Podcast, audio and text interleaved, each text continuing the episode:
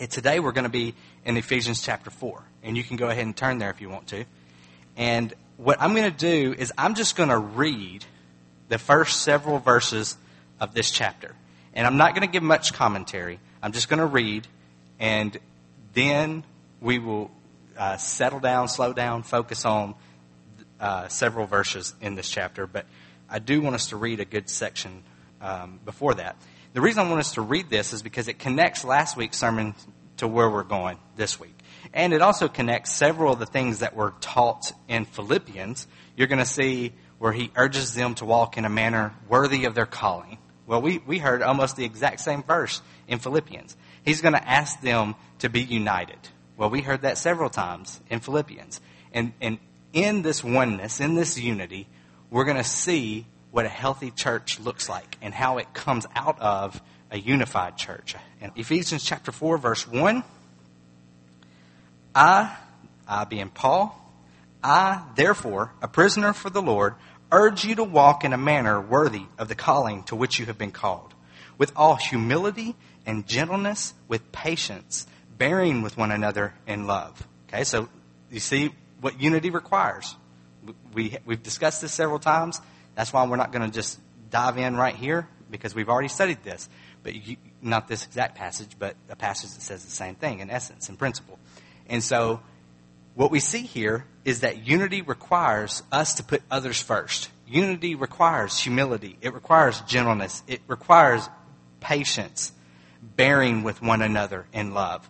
In two weeks, we're going to be looking at a lot of passages in the New Testament that says, love one another, bear with one another, bearing with one another. We're going to look at these one another passages, but here's one right here. Bearing with one another in love, eager to maintain the unity of the Spirit in the bond of peace. There is one body and one Spirit, just as you were called to the one hope that belongs to your call. One Lord, one faith, one baptism, one God and Father of all, who is over all and through all and in all. all right, I'm going to pause right there. One, one, one, one, united, unity, gentleness, um, bearing with one another, humility, all these things point to unity. It points to oneness, being united, being together. And I just want to tell you before we even get to the rest of this sermon that if we're not going to be a church who's united, then we can't hold on to the promises that are ahead of this, uh, that come later in, in this passage. Because it's tied together. We've been talking about context, and I, my plan was to just start at Ephesians chapter 4, verse 11, which we'll get to. But then I thought, no, I can't. I, I, have got to tie it to some context. And really, if you look at the very first verse of chapter 4, I therefore. So therefore is pointing back to something earlier. And like we've said, what's that therefore? Therefore, right? But we don't have time to look at the entire book of Philippians. Um, Although if you'd like to, just schedule an appointment. We can do that. We can just sit down for a few hours one day and go through it. But, um, but what I want us to see t- today is this: is that unity is required for us to be the church that God has called us to be. We cannot be that church. This end result that we'll look at later on in this passage. We cannot get there without unity. And so we can all hope for great things in our church. We can all wish that God would fill the pews, that He would use us to uh, show His love and to spread His love throughout Mansfield and to the ends of the earth. We can all hope for all those things, but if we don't have unity, if we don't have love for one another, if we're not one, then we're not going to be able to accomplish what we want to accomplish.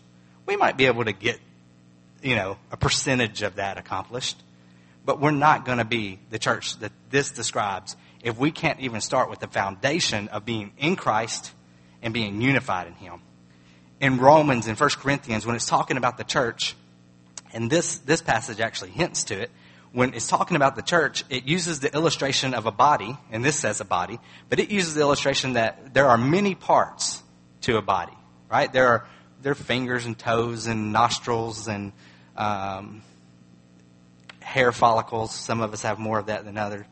Um, th- there are many different parts of the body. Some parts seem more important than, other, than others, right? How many of y'all know that the heart is important? Um, how many of you have learned firsthand by people who lack one of these that a brain is important? Okay, all right, a brain is important. Um, but we can't uh, underestimate the importance of parts of the body that don't seem that important. How many of you have ever really injured your big toe? Anybody? Okay, that hurts your whole body. You can't walk. You can't do anything. Well, you can do some things, but it really affects you. Your, your toe, just this little part of the body, can really have a great effect on you. How many of you have been affected by cholesterol? That's, you don't have to raise your hands, but some of you are like, I hear you. And I'm going to go eat something fried right after you get through preaching. Um, and so th- there are parts of our body that are affected by things. There, there are parts of our body that, that don't seem that important until they are, and until we realize their importance and realize we need them. And here's, here's the point that Paul makes in Romans and 1 Corinthians, and again here in this passage, is that we're all needed. We're all important. We need all of us to be working properly. Now, I'm kind of getting ahead. This is the end of the sermon. Sometimes I do this. I'm showing you the end before we even get there because I want you to pay attention. I want everyone to pay attention because when we start at verse 11 in just a moment, then we're going to be hearing about how um, he called leaders, different types of leaders that we'll identify in a moment, he called those leaders for a specific person, purpose. But I want you to know that at the end of this, it's not just talking about leaders. It gets very quickly transitions to talking about every single person. And let's, let's continue verse 7. But grace was given to each one of us according to the measure of Christ's gift. Okay? Therefore it says, when he ascended on high and led a host of captives and he gave gifts to men, in saying he ascended, what does it mean? But that he had also descended into the lower regions of the earth. Okay, so there's some commentary there. Let me read verse 10 and I'll explain that. He who descended is the one who also ascended far above all the heavens that he might fill all things. Here's what he's saying. He's saying that as Christians, we believe that Jesus existed as God before he was ever born in flesh as man. He already existed. The Trinity already existed. We, we've looked at in, the, in a few sermons ago, Genesis 1.26, where it says, let us make man in our image. Well, who is us and who is our? Why are there those pronouns plural? Why didn't God say, let me make man in my image? The reason he said, let us make man in our image is because we are made in the image of God and God is one, but we have one Godhead with three different persons, the Father, the Son, and the Holy Spirit. And they are so united we find this unity within God Himself that they are so united that you can't look at them as three separate without being one, and you can't look at them as one without being three separate persons. That they are somehow three in one at the same time. And there's plenty of illustrations to help us try to explain this, um, but they all kind of fall short. And this is one of those mysteries that we spoke about when we talked about not putting God in a box a few weeks ago. And if you're here and you're like, man, this guy's talking about a lot of past sermons that I didn't hear. Well, good for you and us. They're online. So you can just go online and listen to all those sermons that you missed and hear all about them. But right now, I want us to look at what he's saying here, and that, that is that Jesus was, uh, that he descended, that he came down from heaven, that he then lived a life, uh, perfect life. He died on the cross so that he could pay the debt that we owed for our sins. Uh, he was punished for us so that we wouldn't have to be punished, so that we could have eternal life in him. And then after his death, he rose again. He, and after his resurrection, he ascended back to the heavens. And so, why did he do that? Why did he descend? Well, he, he, he did, he couldn't ascend unless he descended. And he could, he had to descend in order to save us and in order to make us the church, in order to unify us, in order to give us that one spirit that was talked about earlier, we needed Jesus to come and do those things for us so that we could be united, so that we could be His, so that we could have one purpose. And so it, it says that He gave them gifts in verse 8. He gave each one of us a specific purpose. He gave each one of us a role to play in the church. And I, to be honest, I've been here a few months. I don't know your roles yet. I don't know what God has called you to do. I don't know how He has gifted you. There are some things that we're going to be doing in the future that will help us to identify those gifts and, and how you're created. But let me just tell you that the best way that I found is for you to just read your Bible, come to church, love Jesus, hang out with a few Christian friends, not ignore your lost friends, but hang, have some good Christian fellowship and community, and then start using, when you see a need, start playing a role in, in filling that need. And as you're doing that, I know it's trial and error, but there are going to be some things you're more passionate about than other things. There are going to be some things that you're better at than other things. And you're going to see quickly what you're gifted in and how God has equipped you to reach needs that He's presenting before you. Okay? And so, He gave gifts to men. Uh, going back to verse 10, um, we just need to realize that He couldn't have ascended. He couldn't have given us this unity. He couldn't have given us these gifts. He couldn't have been these done these things without coming to earth in the first place. So that's what all that is saying. And the main thing I want to summarize from those 10, verse, uh, 10 verses is this, is that uh, we can have unity through Christ. We can be one through Christ. We have one God. There is one church. Whether we are practicing humility and gentleness and the things that are said here, whether we're walking in a manner worthy to which the, the manner in which we were called, whether we're doing that or not, um, there is one church. So the question is, are we helping be a part of the unity that the church has, or are we causing division? And before you answer, let me just say that if you're not using your gifts, then you're not helping be a part of the unity. Because each part has to be working properly for there to for the body to be as it should. Okay? All right, you'll see this and, and hopefully I can explain this better as we continue in this passage. So, look at verse 11. This is where I want us to really focus. And he gave, he being Jesus, it was, he was just talking about Christ, and he gave the apostles, the prophets, the evangelists, the shepherds, and teachers. Okay, so he gave, basically, let's just say he gave leaders. He gave these specific leaders for a specific purpose. Why did, the, did God why did Jesus, who descended in order that he could give us gifts and, and bring us unity, why did he give us these specific leaders? Well, let's look at verse 12. To equip the saints for the work of ministry, for building up the body of Christ. Now, there's a few things I want us to see here. First of all, he didn't give us the leaders so they could do all the work by themselves. He gave us leaders to equip the saints for the work of the ministry.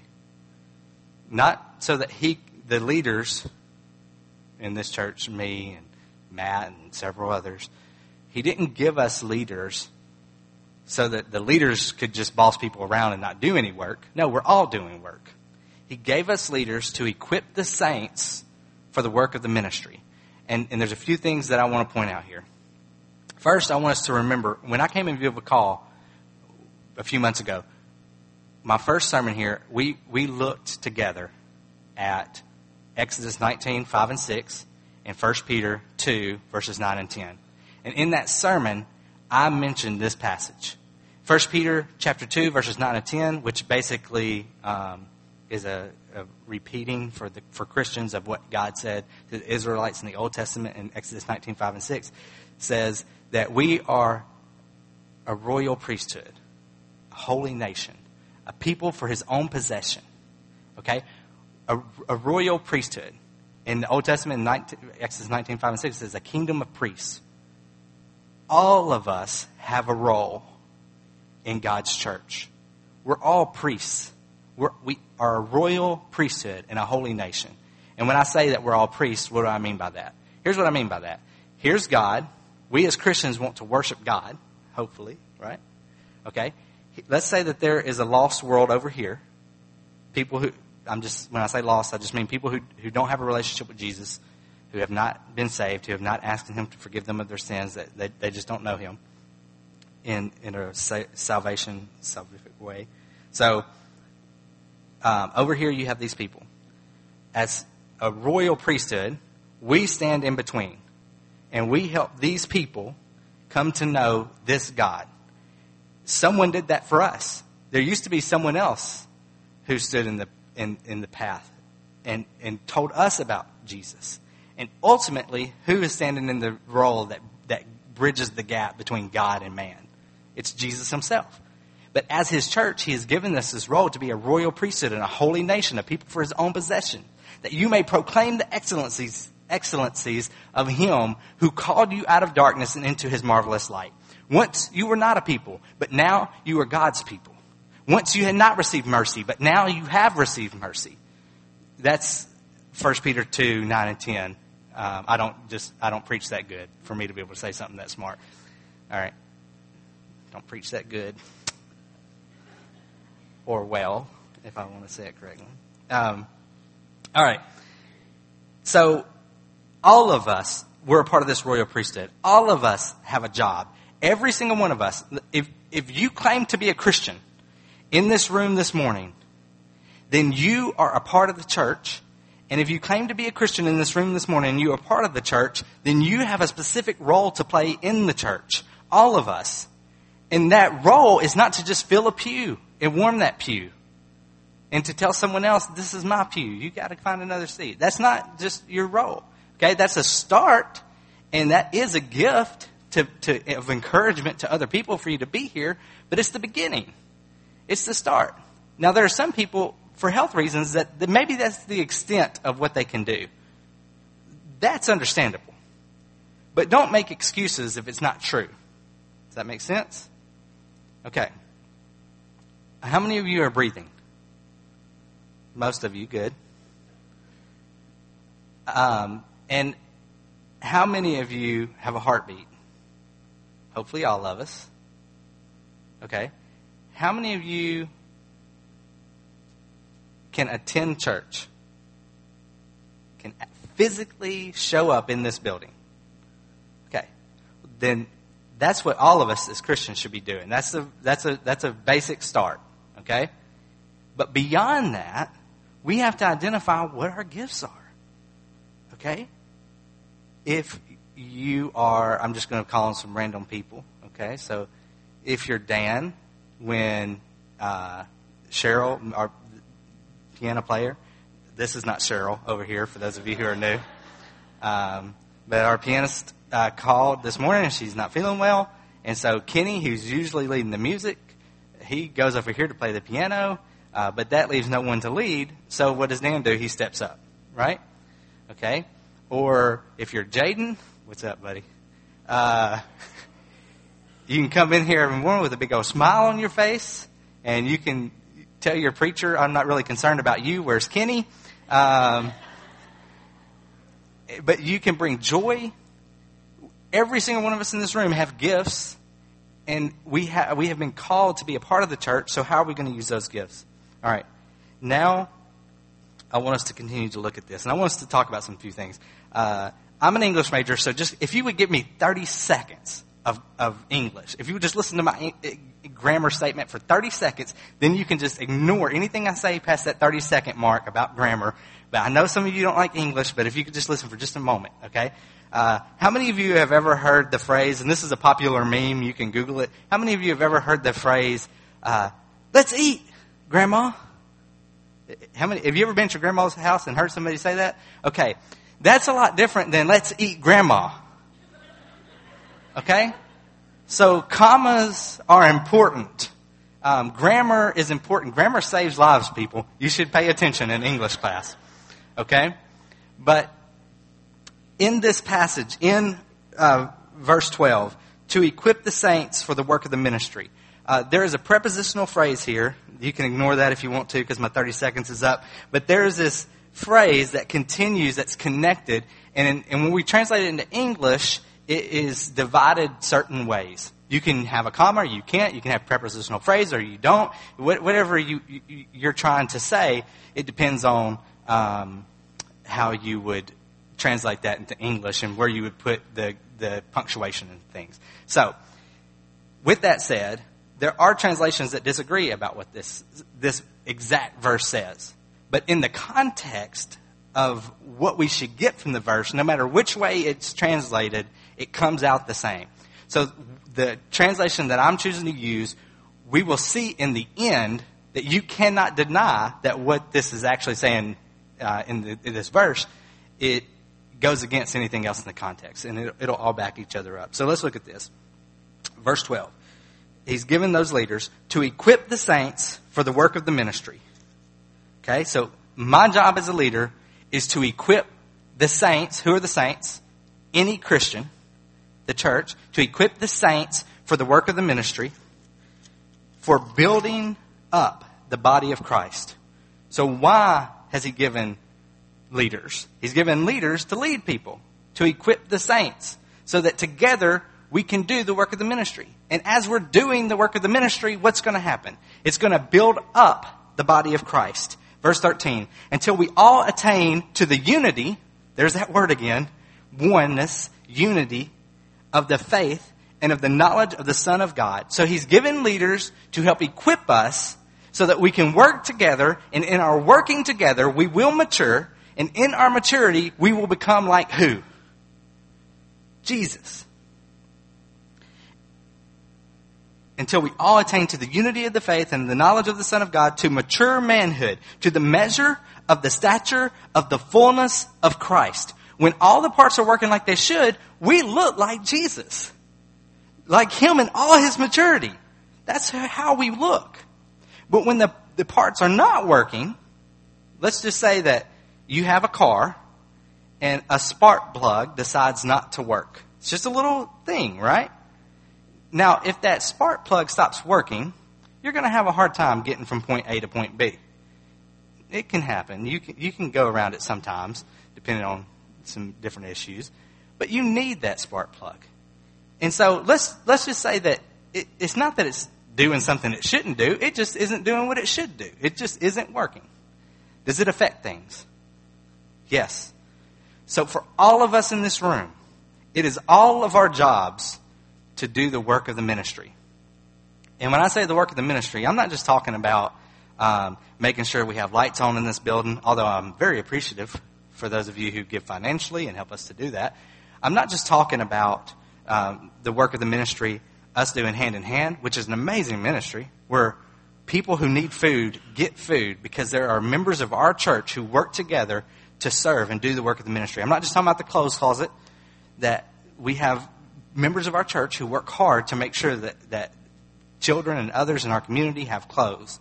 Just this past week, someone met me on the street. I was walking to Napa um, because we live in Mansfield. If I said I was walking somewhere, you could guess within three guesses where I was going. But um, I was walking to Napa, and this lady stopped me, and she said, "Hey, are you the uh, the pastor at the church down there?" And I said, "Yes, ma'am." And she said, uh, "Can I bring clothes there right now?" And I said, "Yes." And in my head, I was thinking, "I got to get back to the house so Rose could take this meal to this person."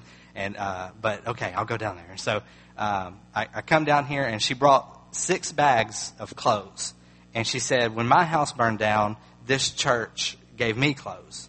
and I don't know when this was in the distant past or whatever, but um, but now she was given back, and so we we're there to help people. And so the work of the ministry, we're not just talking about feeding people and clothing people, although those things are extremely important. When we say the work of the ministry, it means whatever God desires to do. It's not all there is to it. And if you start building ministry around one person or a few people, then what happens when that one person or those few people leave? the people leave too. What God was doing in the midst, in that moment, it's over because the people who were leading that are gone. But what if those people are just one part, and when that part leaves, we can shift some things to make the whole, make all the parts work together again? Then we're in business. Okay. Very proper way to say that. All right. I'm going to finish this chapter, or not the chapter, but through verse 16. Let's, let's look at these verses.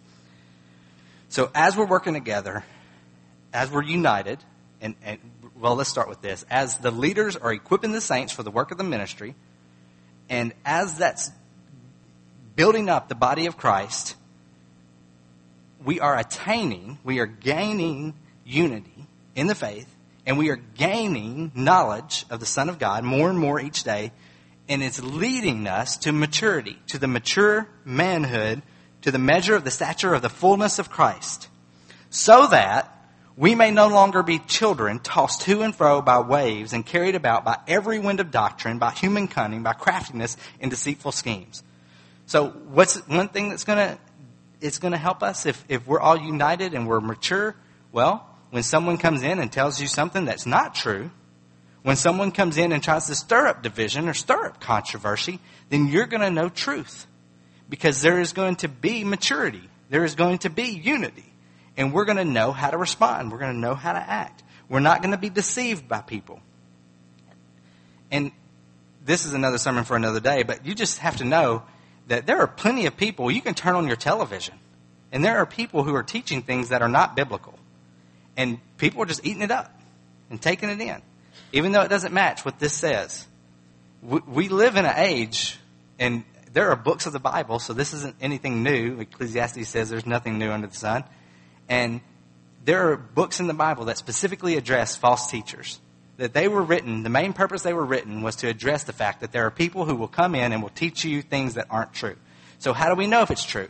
Well, we have the Bible, but what helps is, is when the leaders are equipping the saints for the work of the ministry and we're maturing together, we're building up the body of Christ until we all attain the unity of the faith and of the knowledge of the Son of God to mature manhood, to the measure of the stature of the fullness of Christ, so that we may no longer be children tossed to and fro by the waves and carried about by every wind of doctrine, by human cunning, by craftiness and deceitful schemes. Rather, speaking the truth in love, we are to grow up. As we're speaking truth in love, as we're doing these things, as we're being the church that we should be, we will grow up in every way in every way. Not in some ways we're going to look like Christ and in other ways we're not. We're going to grow up in every way into Him who is the head, into Christ, from whom the whole body, joined and held together by every joint with which it is equipped, when each part is working properly, makes the body grow so that it builds itself up in love. So, if we're united in Christ, if we're united in Him, then we're connected to Him. And as we're growing and as we're maturing in unity, as we're doing these things, we're growing up into the head, into Christ in every way. We're growing up into Jesus. We're becoming more like Him. We're reflecting Him. So let's say that there's a mirror in front of Mansfield FBC, or if you're visiting with us this morning, whatever church you're a part of. There's a mirror in front of the church. And we look in that mirror and we look for our reflection, what do we see? Do we see Jesus? Or do we see a church that is bickering? Do we see a church that doesn't love a person because of their skin color or whatever? Do we see a church that is doing the ministry that God has called us to do? That we're um, excelling in being like Christ? What do we see when we look in the mirror? And to be honest, I don't know that I can answer that for us. There are things that I see all the time where Rose and I both are so glad that we are here, that we get to be a part of this body. I've been a part of some amazing churches in my life. And this is the most fun I've had in a church. It's the it's also the hardest I've, work I've ever had in a church, but it is the most fun. I've enjoyed being here. We enjoy being here. We, we are so grateful that God called us here. And my job is to equip the saints for the work of the ministry. And if, and if, and if you put that comma there, if my job is to equip the saints for the work of the ministry and building up, okay? If, if those are three separate jobs, then we can't ignore all the rest of the parts of this that talk about unity, that talk about the importance of the individual, that talk about um, when each part is working properly, we can't ignore those things. And so, no matter where you put the comma in verse 12, my job is to equip the saints for the work of the ministry. Because there is ministry to be done, there is a world to be changed, there is a world to be impacted, there is a world to be loved, there is a God to be worshiped. And it is my job to equip us, and not just my job alone, other leaders also, but it is, is my job to equip us to equip the saints for the work of the ministry. And so, what's your role in this? Where are we going as a church?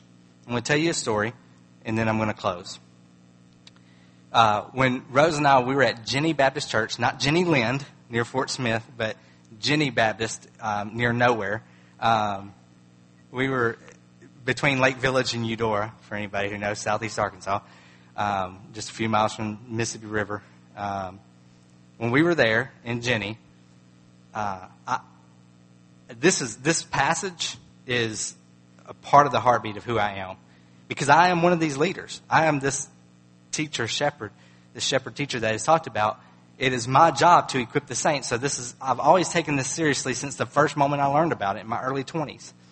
And so uh, in equipping, there came a point where I said, okay, has God given you a vision for the church? And this, um, and I said, if, if you have a vision for the church, then you just let us know. And we as a church, if we agree that this is biblical and, and we feel like this is the direction God is leading us, then we're going to support your vision. And so this woman came to me, and um, her name is Jamie, and she said, after a couple of weeks, she said, I think we need to renovate our nursery. And I'll just tell you that when she said that, my stomach began to hurt. I was like, oh no. Like, this is what, this is the vision that God has given you to renovate the nursery? Like, my initial thought was, why did I say that from the pulpit, that I would be behind? Because, give you a little context, we had uh, just a few dollars in the bank. We didn't have much. And this was a, a small country church, and I was thinking, this is how we're going to spend the money that we have and beyond. This is way beyond what we have. We're going to have to um, chip in and, and, get this done. Uh, but she said, I've prayed about it. I really believe that this is something we need to do. And we had uh, zero babies in the nursery at that time and one child that was a little older who would go in the nursery. And so we prayed about it as a church. We decided to go ahead and, and do this and renovate this nursery. And by the way, this is something I never would have thought about renovating a nursery. This is not my expertise or anything. Um, I didn't have children at the time. And so we renovate the nursery, and a year later, we had 11 kids in that nursery. So God used a part. Jamie's quiet. Actually, her whole family is quiet, but Jamie's quiet, and she's not one to lead or speak up in, in that way. And yet, God used a part that was hidden in, from a lot of people's view to come up with a creative way for the church to do something, even though it was something that I was like, this isn't ministry. But anyway, uh, and we did it, and thankfully, the church doesn't just listen to one man. We are united, we are a body, and because Jamie listened to God, and she saw this need, and met this need. And I don't know where her convictions came from or what she was reading or studying or any of that. I just know that she felt like this is what we should do. And we did it. And God honored it and God blessed it. And so that, I know that um, Miss Connie is sitting in the back right now saying, we need a playground. Let's build this playground. And so, look, when Connie's leading this up, let's get behind her uh, for what she wants to do. But what about you? Where do you fit? What is God calling you to do? Now, we're closing. And I, I'm not going to try to manipulate your emotions. I'm not going to try to do any of that. I just want the scripture to speak to your heart. And I want to ask you, is your part, you, you're the part, are you working properly? According to what your part in the church should be. Are you working properly? Because when each part is working properly, it makes the body grow so that it builds itself up in love. I want us to be like Jesus, whatever that means and whatever it costs us. And I'm not talking about financial eh, alone, I'm talking about whatever it costs us. I want us to be like Jesus. I want our church to reflect his love and his nature. And if each part is not working properly, then we're not going to build ourselves up in love and building ourselves up in love, that's in connection with Christ. So that's not us apart from Christ building ourselves up in love. That's us with Christ in this marriage, building ourselves up in love when each part is working properly?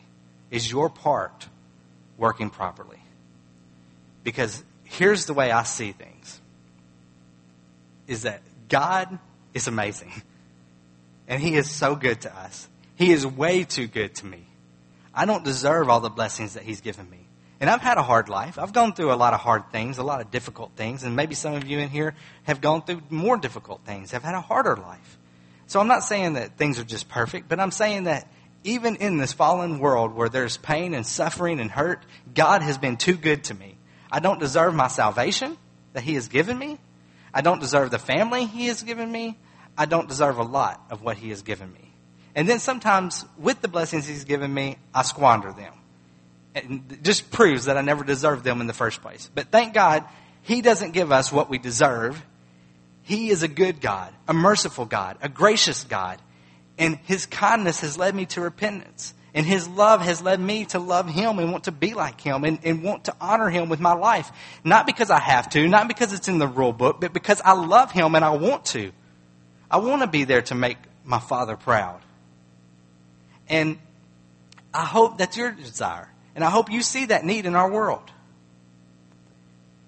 And I want our church to play a role in what God wants to do to bring people into a relationship with this God who they don't deserve, who we don't deserve, but He wants that relationship anyway.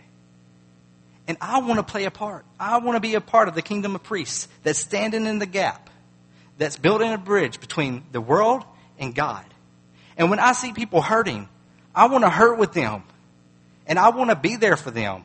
And I want to meet needs when I see needs. And I want our church to meet those needs. And I want our church to rejoice when people are rejoicing, like I said last week. And I want our church to hurt with people who are hurting. I don't want us to just go around and say, let's greet each other, shake hands. How are you? Well, I've had a really tough week. Oh, well, that's good. How are you? And go to the next person. I want us to care. If we hear that, I want us to say, let's eat lunch tomorrow. Let's talk about this. Or, or what are you doing right after the service? We can pray together. I want us to do those type of things. And so the question is, are you going to be a part that's working properly? Are we going to be the church that God has called us to be? Are we going to reach the nations for Him? Or are we just going to be hidden in Mansfield, Arkansas, doing our own thing, doing things our way instead of God's way, not forgiving those who have wronged us, not dwelling together in unity, not um, in humility, counting others more significant than ourselves, not doing those things, but doing things our own way. And we're just going to be one more church. You know how many Southern Baptist churches, just Southern Baptist churches there are in Arkansas? A couple years ago, last time I saw the number, it was 1,536. That's a lot of churches. We're just one more church. And that's just Southern Baptist churches. If we do our things our way, we're just one more church. And in fact, we could be just one more church who's standing in the way of people coming to know God rather than being a part of the solution of people coming to know God. I've talked too much. I'm going to stop. But here's the thing I want to equip the saints for the work of the ministry, for the building up of the body. I want to see us reach the status of the fullness of Christ, His maturity. When people look at us, I want them to see the love of Jesus. When we look in the mirror, and, and our church is standing before this mirror, I want us to see Jesus. So, where do you stand today? Is your part working properly? for the invitation this morning. Uh, if, if, you want to become a Christian, if you're not a follower of Jesus and you know, man, I, I love this God who's so good. I want to follow him. I want to be his. I want him to save me. I want to ask him to forgive me of my sins. And you can do that. Just, you know, we'll, we'll talk. Come up here. We'll talk a little bit right now and we'll set up a time later to talk more. Maybe you want to join our church. Maybe you hear about each part working properly and you're a part that's missing. And we need you to be able to work properly. Maybe God has called you to join this church, to be a part of this church. If that's you this morning, then maybe you want to join the church. But maybe you're in here and you're already a part of this church or already a part of another church, and you know that you're not accurately reflecting this passage, and you need to spend some time on your knees at the altar or where you are standing or seated, and you need to spend some serious time in humility coming before God and telling Him that you're sorry for not working properly, asking Him to forgive you, and making a commitment, if God so leads you, making a commitment. Not if God so leads you. If you're a Christian and you believe that the Bible is truth, then making a commitment to God that I'm going to strive to do this and meaning it. And so, however God is, is uh, convicting you this morning, that's how I want you to respond. Let's pray, and then we'll have a time of invitation.